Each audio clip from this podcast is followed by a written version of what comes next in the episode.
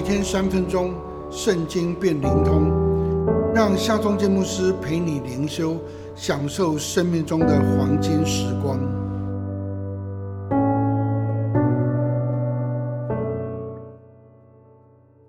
士师记三章四节，留下这几族，为要试验以色列人，知道他们肯听从耶和华借着摩西吩咐他们列祖的诫命不肯。以色列人没有遵照上帝的吩咐，将迦南人赶逐出去。上帝警告他们说，留下的迦南人将成为他们勒下的荆棘，成为他们的网罗。但以色列人却留下迦南人做苦工，做仆人。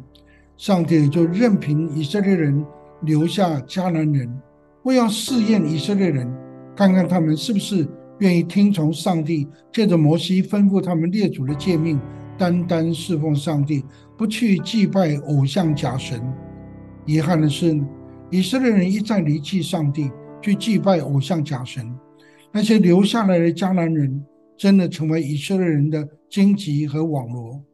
当人偏离真道，远离上帝，即使上帝一再警告，人仍然不愿意回转。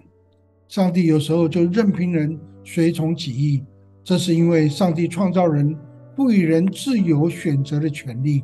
另一个方面，上帝任凭人是因为要试验人是不是愿意回转来顺服顺服上帝，遵行真理。当人愿意回转，上帝有永远长存的慈爱跟怜悯，愿意赦免我们的罪，洗净我们一切的不义。你还想要停留在上帝的试验中不肯回转吗？你的路径必然充满荆棘和网罗。回转吧，宁可离开上帝的试验，永远停留在上帝的恩典与赐福中。你必走在流奶与蜜的道路上。让我们来祷告。慈爱的上帝，我们愿意回转，远离恶行，恳求上帝带领我们跨越试验，永远顺服你，住在你的恩典中。